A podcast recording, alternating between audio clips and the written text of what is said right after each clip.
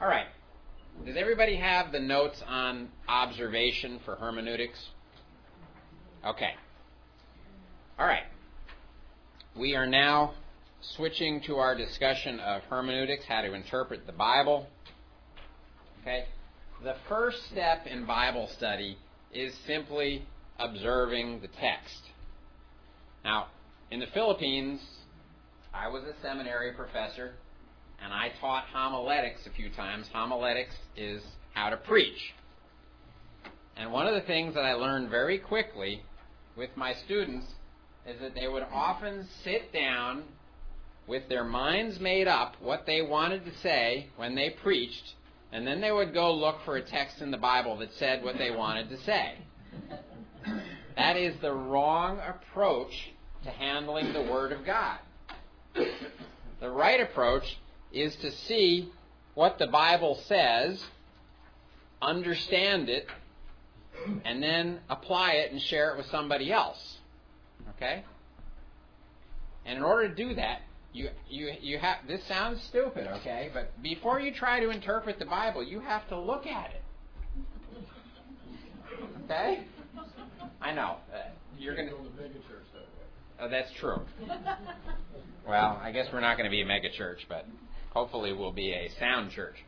Um, we, we, we have a tendency to want to jump in to interpretation without even making sure we know what's in the portion of Scripture that we're looking at. Okay?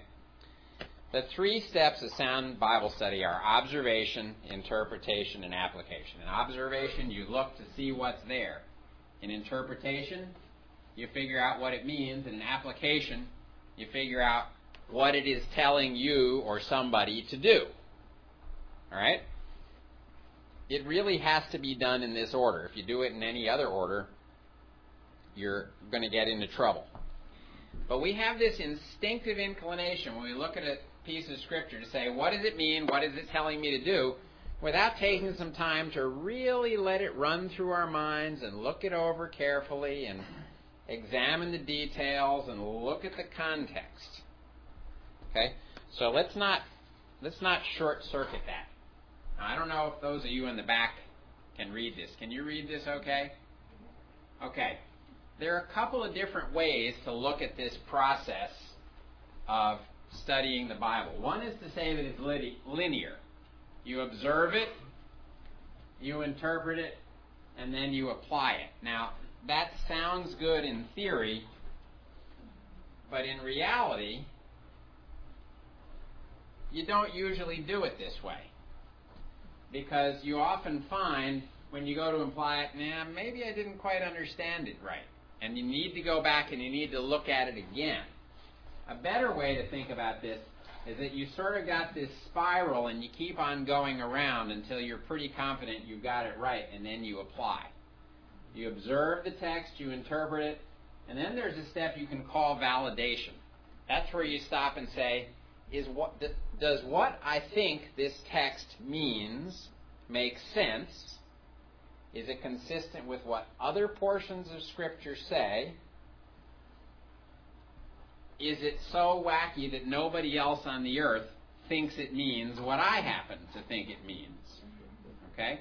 Now, this is where, you know, you're studying a portion of Scripture and you, you know, um, here, here's a verse. I'm going to pull it out of context. Where two or three are gathered in my name, there I am among them.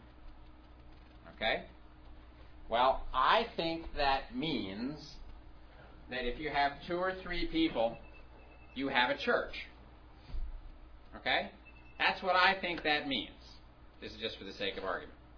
Okay? It'd be a good idea for me to open up a commentary or talk to somebody else who studied the passage and say, Do you think that's what it means? And if they think that I'm off the wall, maybe I need to go back and observe and interpret again. Okay? So, in reality, we tend to sort of go around a few times, and then when we're confident, then we go to application. It's kind of an iterative process. All right? Can you see how that works? Okay. Now,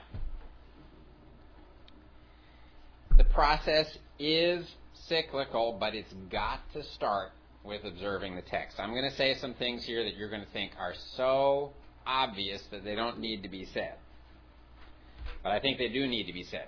Good observation of a text is analytical. Now, analysis means looking at the little parts of something, taking it apart to see what it's made of. Made of. If I were going to analyze my watch, I'd get out some tools and I'd unscrew all the screws and take out the gears and I'd look at it. Okay? That would be analysis. Now, hopefully, I could put it back together so that it works. That would be synthesis. Okay? Now, when you're studying a portion of Scripture, you really do that. You look at the parts, but the parts by themselves are not enough to tell you what it means. You have to look at the parts as they make up the whole to get the meaning of the passage. Okay? In observation, our goal is to become very familiar with what's in the text. That's words, phrases, sentences, paragraphs, chapters, entire books, and what we could call logical structures. Things like cause and effect or question and answer. And we'll talk about those in a minute. Okay? So that when we ask later, what does it mean? By the way, what is when you say what does it mean, that is which step of the process? There's three steps in the process, right? First one is observation, then then okay. What does it mean? Which one of those is it? Interpretation. Interpretation. Okay? We want to have done our job in observing well so that when we finally say, what does it mean, we haven't missed something. And often we do that. Okay. Now, in observation, I would suggest first we have to pick a text to study. Duh. Okay? But that's not as silly as it sounds. Okay? If you don't choose wisely, you're going to get into trouble. Now, secondly, we want to analyze the text. Look at the parts. Read it. Observe it analytically. You may want to diagram it. And you want to search for the topic, what the author emphasizes and for structure. How does he put it together? Okay? Then we're going to synthesize the text. We're going to take the little pieces that we've seen and see how they go together. Now, you're not really going to clip your Bible up into little words and then reassemble them. But you're doing this in your head. Okay? You may want to chart the text. But the key things in synthesizing are summarizing what's the topic and what's the proposition. Okay? If I say that this box contains a red toad, all right? The topic is this box. The proposition is it contains a red toad. Okay? Your passage of Scripture says something. It's talking about a topic and it says something about the topic. If you have understood the passage well, then you should be able to express the basic statement of that passage in a summary statement. Okay? And you can do this for anything from a single verse to a paragraph to a chapter to an entire book. Okay? And you can look at um, you can look at 1 Samuel and say that 1 Samuel teaches that the king of God's choice is superior to the king of man's choice. Okay, now I made that up and that's not a very comprehensive statement. But 1 Samuel is about King Saul and King David, right? And there clearly is a comparison going on there. And that book, in a sense, has a proposition. It's got a topic. The topic is the beginning of the kingdom or the monarchy in Israel, and it says something about that. Now, my, my summary statement may not be very great, but it's a summary statement, right? It has a topic and it has a proposition. When the monarchy starts, the king of man's choice doesn't work out well, the king of God's choice does work out well. Okay, there's a summary statement. Okay?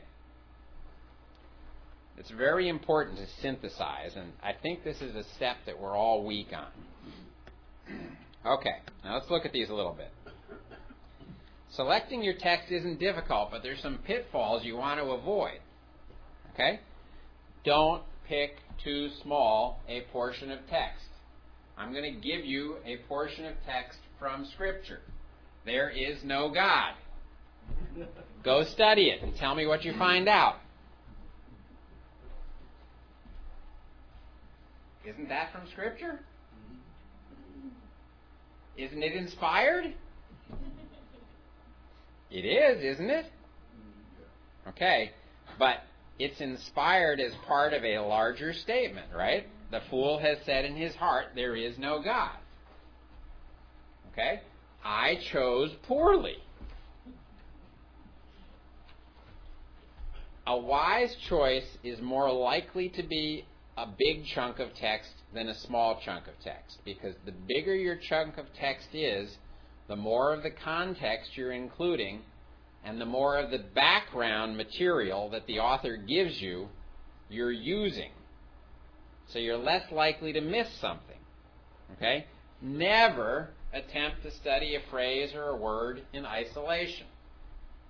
Okay? I should have failed in the, uh, the verification phase, probably. Okay, good. Yeah. Your validation would show you that that was a bad idea. If you were smart enough to ask for help from somebody else who had done it right. Okay, good. Um, when you're studying narratives, that means stories, it's best to study an entire story or an episode. Okay? If you're studying the parable of the prodigal son and you focus in on him eating pods, okay? If all you do is you study the couple sentences about him eating pods, or wanting to eat the pods that the pigs are eating, you may come to the conclusion that, um, I don't know, come up with some wacky conclusion that Jews are vegetarians, you know, something like that. Okay? The writer didn't intend you to read only that sentence. Okay? Now stop and think about this for a minute. Scripture was given in order to communicate, right? the people who wrote those books under the guidance of the Holy Spirit wanted you to understand what they wrote. So if you open up their book and you pull a paragraph out of context and read it, you know what you're doing? You are bypassing the efforts of the people who wrote, or the person who wrote that book. You are cheating him of your attention to the entire thing that he wrote.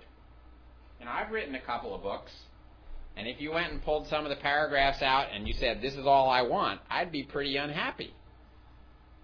First of all, you might misunderstand what I said, and the other thing is you might miss the other stuff that I said, which is far more important than the little part you picked out. Okay? The writer designed the entire book to accomplish his purpose.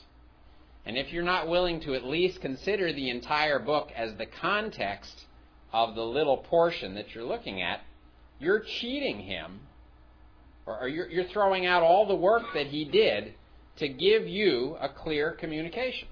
Can you see that? It's really not fair. That's why we need to know all of Scripture. We need to study big chunks. Okay.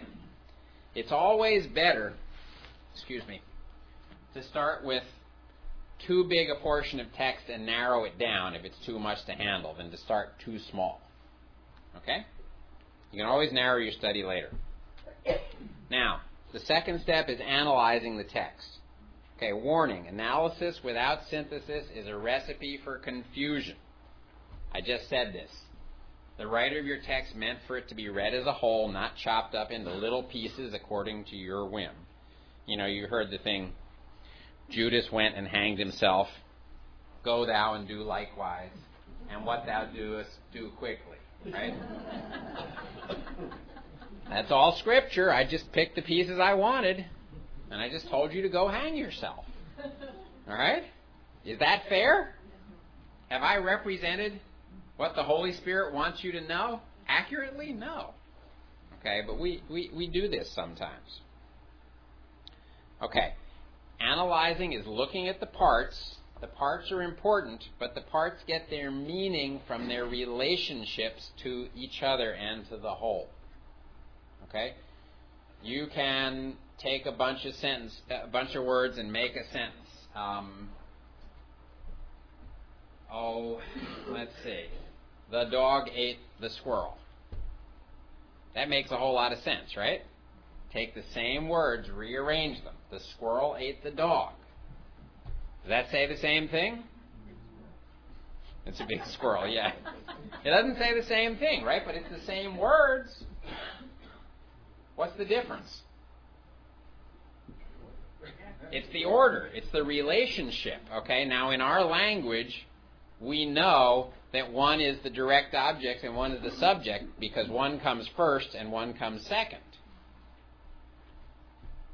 That relationship is very important. You can't take the words of Scripture and put them in a box and shake it up and throw it out and pick them up and see what it says. The order, the sequence, the relationship, the clauses, the paragraphs, all that stuff is where the meaning is found. It's found in the relationships of the parts, not just the parts by themselves. Okay. So, analysis is important, but don't do it without doing synthesis. Okay. First step of analysis is to read the text. Okay? This is the most important part I'm going to give you some tips. Read it a lot of times. Okay? How often are we reading along through our Bibles and we get see something to say, huh, did that say what I thought it said? And you go back and read it once and you go, hmm, I'm not sure, and you move on. Okay? If you want to get clarity, read the thing 10 or 20 times. My students in the Philippines hated me, but in some classes I would make them read a book of the Bible seven times. And they were all upset, but when it was done, they said, You know what? I'm starting to understand this thing. And all they did was just read it. We're lazy.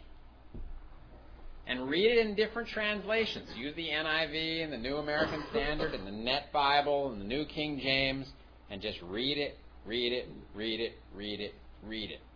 You'll be surprised what you see just doing that. Okay? Read it within its context. Okay, if you're going to study Ephesians 2, 8, and 9, it's good to read Ephesians 2, 8, and 9 10 or 20 times. But before you read it 10 or 20 times, read the chapter once or twice. So you know where it comes in there, because its meaning is related to what comes before it and what comes after it. Okay, this is this is the way speech works, right? Do you ever turn on the radio and you get the second half of a sentence and you go, "Whoa," and you can't back up, unfortunately. You know.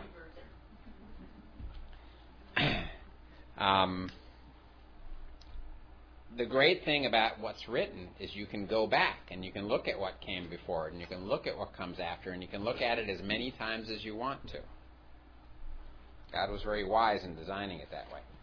And when you read, read for the flow of the passage and the big picture. Okay, you're going to look at details soon enough, but in a story, look at the characters. Look for the plot. Look for the crisis. Look for the resolution. You know, what happens?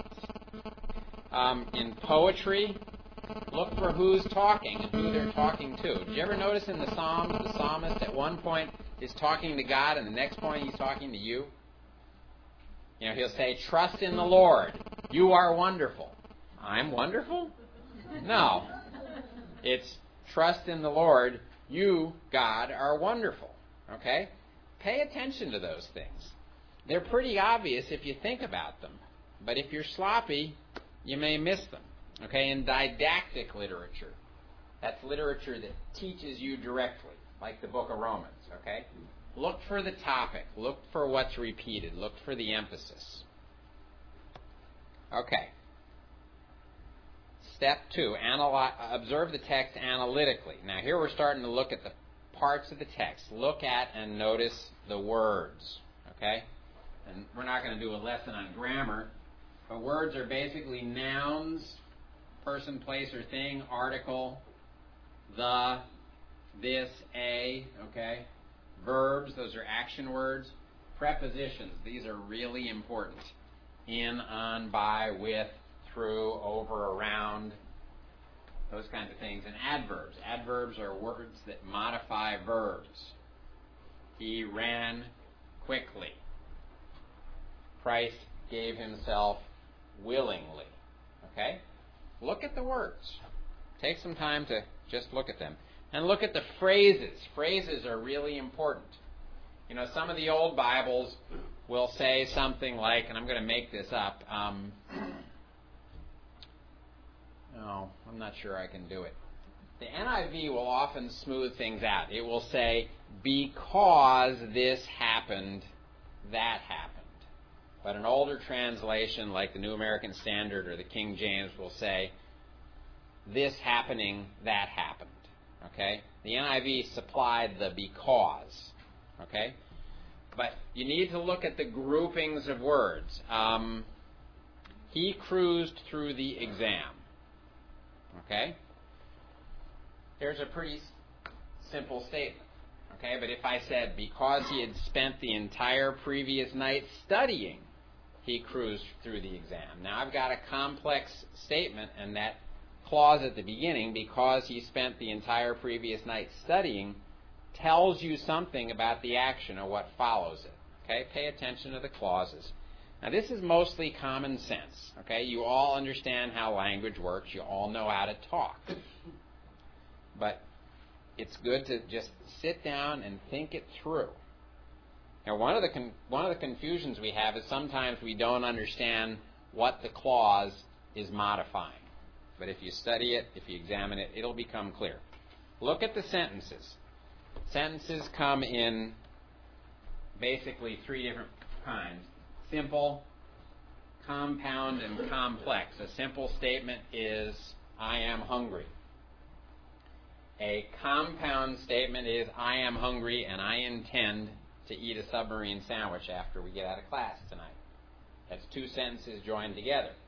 Then there are complex sentences. Because my wife didn't feed me any dinner, I'm hungry and I intend to eat a submarine sandwich after class. It's not true, okay? But that's a complex sentence. It's got two statements that stand on their own, and then this modifying clause at the beginning that tells you something, because my wife didn't feed me any dinner. By the way, that's not a sentence, is it? If I walked in, I said, because my wife didn't feed me any dinner. You're waiting there for me to do what? Finish, because I didn't give you a whole sentence. But in that sentence, if you got all the parts together, guess what? That tells you something, doesn't it? It gives you a reason for why I'm hungry and why I intend to go buy a submarine sandwich. Okay? Um, okay. Examine and note the paragraphs and chapters. Now, be warned. The paragraph markers and chapter divisions in your Bibles are not inspired. Okay? Somebody went through and they said, we'll call this verse number one, we'll call that verse number two, we'll end the chapter here. And in a lot of places, they didn't do a very good job, did they? Most of the time, it's pretty good, but sometimes it's not. So be careful. Don't assume that when you come to an end of the chapter, that you've come to an end of a topic. Sometimes it continues right on into the next chapter for a few verses. Okay? Now, let me just say a little bit about words here, okay? We are not studying Scripture in Greek and Hebrew, but this is worth saying. Open up your Bible to 1 Corinthians chapter 12. I just want to give you an example of something. 1 Corinthians chapter 12 is the chapter where Paul starts talking about spiritual gifts. And he goes through in this chapter and he's rebuking the Corinthians for being hung up on particular gifts. And he's saying all the gifts are important. Okay? Now you come to the end of the chapter and he says in verse 29 Are all apostles? Are all prophets? Are all teachers? Are all workers of miracles? Do all have gifts of healing? Do all speak with tongues? Do all interpret? Now, what's the answer to every one of those questions? No. No. Okay? And then, in my Bible and in yours, it says in the next verse, but earnestly desire the best gifts. Now, I don't know about you, but that makes absolutely no sense to me. He just said there are no best gifts. And then he says, but you should earnestly desire the best gifts. Did that ever bother you? Well, guess what? In Greek, the form of the verb earnestly desire, that's a command, right? Is exactly the same as the form of the statement. You are earnestly desiring. Okay? Now, for some reason, all the translators translate it as a command. I think they're entirely wrong. I think it is all the gifts are important, none is more important than the other, but you guys are earnestly desiring what you think are the best gifts. Doesn't that make a whole lot more sense? Okay, now, you can't know that without studying Greek. You probably could know that by using a computer program that will give you access to some of this information. Okay? The only reason I'm pointing that out is that when we're talking about looking at the words, sometimes individual words contain ambiguities of that type. And you can be misled if you don't have access to the original language to help you. It doesn't happen very often, okay? But I've got the audacity to stand up and say that I think all the translators got it wrong. I don't think it's a command. I think he's saying, you boneheads, the gifts are all important. Stop running after the ones that you think are the most important. Okay? Now that's that information is contained in the structure of that word, and it's a grammatical thing that comes from the Greek language. There are very few cases like that in Scripture. But sometimes you can run into those kinds of ambiguities, so just be aware of them, and if you run into something and you can't make sense of it, that may be a clue that you need to dig deeper or go talk to somebody who can dig deeper in the original language for you. Okay? Any questions at this point? All right, let's keep going. All right. The next step, you can do this if you want to, is make a structural diagram. I'm not going to talk about this, okay? There are a million ways to do this, and it's too technical, and we just don't have time. But some people do this. I occasionally will do this. Um, now, Analysis step four. This is important. Search the text for the topic, for the emphasis, for the logical structures. Now, here I want to spend some time talking about logical structures. Topic is pretty obvious, right? Topic is what the, t- the author is talking about. Emphasis is what he focuses on. What does he repeat? Where does he put the force of what he says? Now, logical structures, this is important relationships between concepts, events, and statements of the text. Now, what we're going to do for the rest of our time is just look at some of these. There are examples in your notes. I don't think we'll have time to go over those examples, but let's talk about them. Purpose. The author tells you why he writes. In the Gospel of John, what does John say? He says, I write these things to you Let's see, is this right? To you who believe in the name of the Son of God, that you may. Here, let's go. It's John chapter 21, I believe. I'm going to quote it wrong, so don't let me quote it.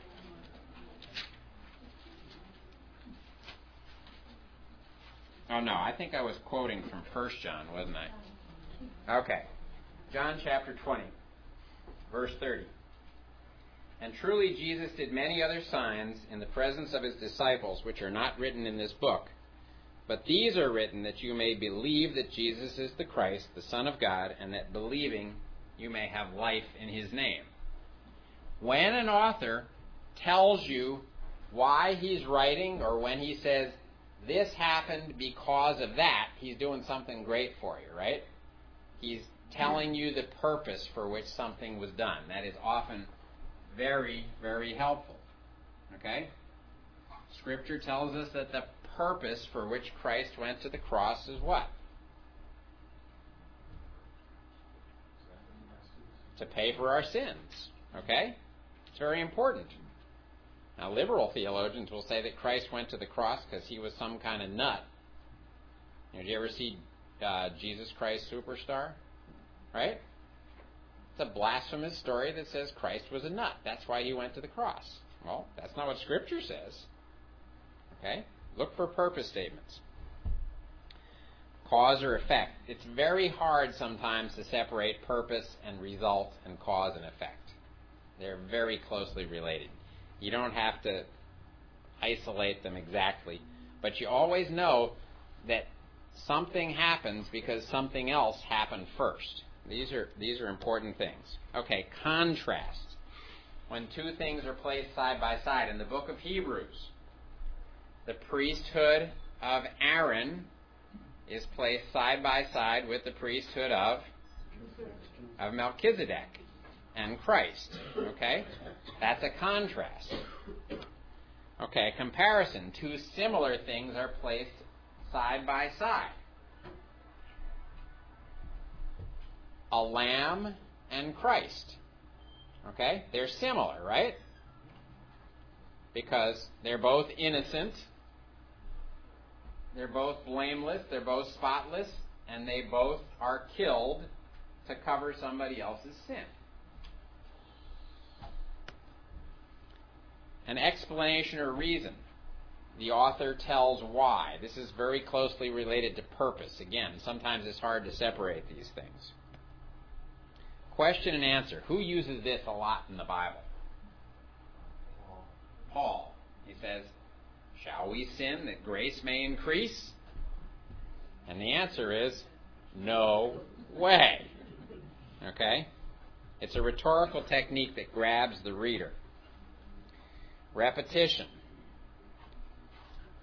In the book of Hebrews, we keep on seeing that Christ is better, Christ is better, Christ is better. The Levitical system was designed to be temporary. It was designed to be replaced. It's part of the old covenant. There's a new covenant to get in. Are you starting to get the point? To go back to the system that was designed to be temporary is stupid. Stick with the one that was designed to replace it, and it's already here. He does that by repetition. Okay, pivot. A crisis event in a story that brings a change. You got the story of Joseph, right? Joseph is his father's favorite for good or bad reasons. He's doing his thing, and his brothers decide to do what? They sell him into slavery. That's a major pivoting point in the story. The story goes in a different direction. A climax. What's the climax of the story of Joseph? Yeah, I think it's when he reveals himself to his brothers. And he says, You meant this for evil, but God meant it for good. Okay. How do you use logical structures? This is going to sound stupid. Notice them and let your common sense lead you as you move toward interpretation. This isn't rocket science. Okay? Interpreting Scripture is not rocket science.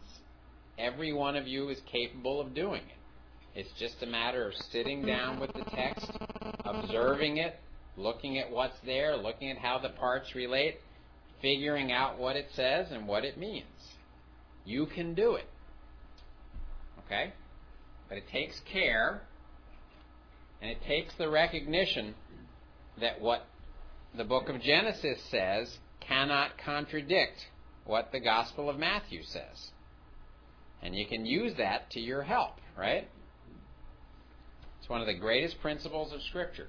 It's all cohesive. It all makes sense in the mind of God, and God's mind is not full of nonsense. So, If there's something unclear over here, you look for help for somebody, some other place that teaches on the same topic and put the information together in such a way that it works together. Okay? That's called the analogy of Scripture, by the way. We'll talk about that later. Okay. Next time, we will try some of these techniques on some specific texts. Okay? Next time, I'm going to put some stuff up on the screen. I'm going to have a blackboard, and I'm going to ask you to make some observations, and we're going to work through this, and we're just going to try it for fun. Okay? Um, your homework just read through the notes on observation. to get a little deeper view of what we talked about today. And if you're ambitious, there's a chart, I think it's on the last page, that deals with logical structures. Or, I guess, is it the last day? Last? Okay. Um, that's got some examples. Okay? And you'll probably find it interesting to look at some of the examples for each one. Okay, we just don't have time to do that in class. All right, we have a few minutes. Do any of you have any questions?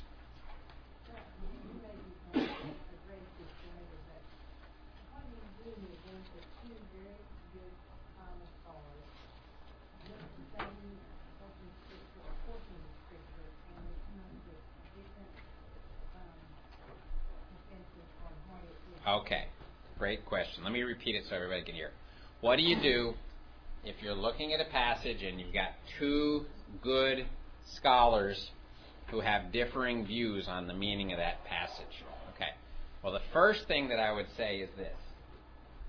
Very rarely is that going to happen where a fundamental doctrine of the faith is at issue. Okay? It just isn't going to happen very often because I believe God has designed enough redundancy into the absolutely essential doctrines that there's no question as to what they mean. Okay? However, um, how about. Okay. Okay. Yes, that, that's a favorite topic of mine, and, and we're going to have a, an entire course dedicated to that issue. I think what you would find in a case like the end times is that the reason different people come to different conclusions is that they start with different presuppositions. And then the question is going to be which set of presuppositions is the most valid set of presuppositions? Okay? So what you really have to do sometimes is you have to sort of go back and find out where the person is coming from. Now, for example, um, you'll read something and um, you're reading a commentary on Genesis, and it'll say that Abraham twice says, She's my sister. And the guy may say, Well, this really only happened once, but the author of Genesis put it in twice to make a point. Well, you now know enough to know that among his presuppositions is the idea that the book of Genesis is not completely historical and it was woven together by a bunch of stories. So you may just say, I don't trust this guy because I know what his presuppositions are and I don't accept them. Okay? That's one way of dealing with it. I think the only other way to deal with it really is to compare the reasoning that the two people use to get to their conclusions and see what reasoning you think is more sound. Now, very often, what you'll discover is that one guy did a good job of looking at the context and making it all hang together in his interpretation, not just of this little passage that you're concerned with, but say the whole chapter. And the other guy just jumps in and says what he thinks it means and he doesn't defend it very well. There's there's a lot of sloppy interpretation out there by people who just haven't done their homework. But there are some passages where good expositors are going to differ. And I guess all I can say is you have to weigh the evidence and see which one makes the most sense to you. But usually it's not going to attack your faith. You know. You know, one good example would be, um, who are the warning passages in Hebrews addressed to? Are they addressed to believers? Are they addressed to people who have gotten close to getting saved but never have? Are they addressed to a mixed group? Okay? And depending on your view on that, you're going to have a little different view as to what the warning passages are warning of. Okay? Um, settling that issue, who that they are addressed to, who the book is written to, is going to help you come to a cohesive view of the book. But, you know, some people think that it's written to unbelievers. Some people think it's written only to believers. And they're going to come to different conclusions, again, because their presuppositions vary. I think presuppositions are very important. Okay, and beyond that, I don't have any great wisdom. Any other questions? Okay, let's pray and let's go home.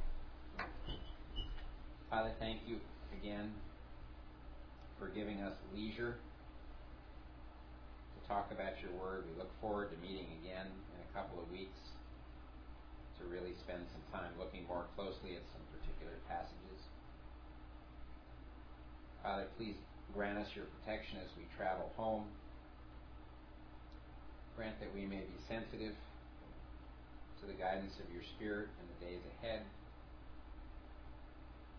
Father, we would ask that as we study, you would deepen our confidence in your word and our willingness to stake our very lives on the truth of what it says. Please building us a more eternal perspective that we could see ourselves as part of a plan that doesn't just end on this earth but stretches off into eternity. A plan in which you've called us to be agents of you for the good of those around us and for the glory of your name. Thank you through your Son.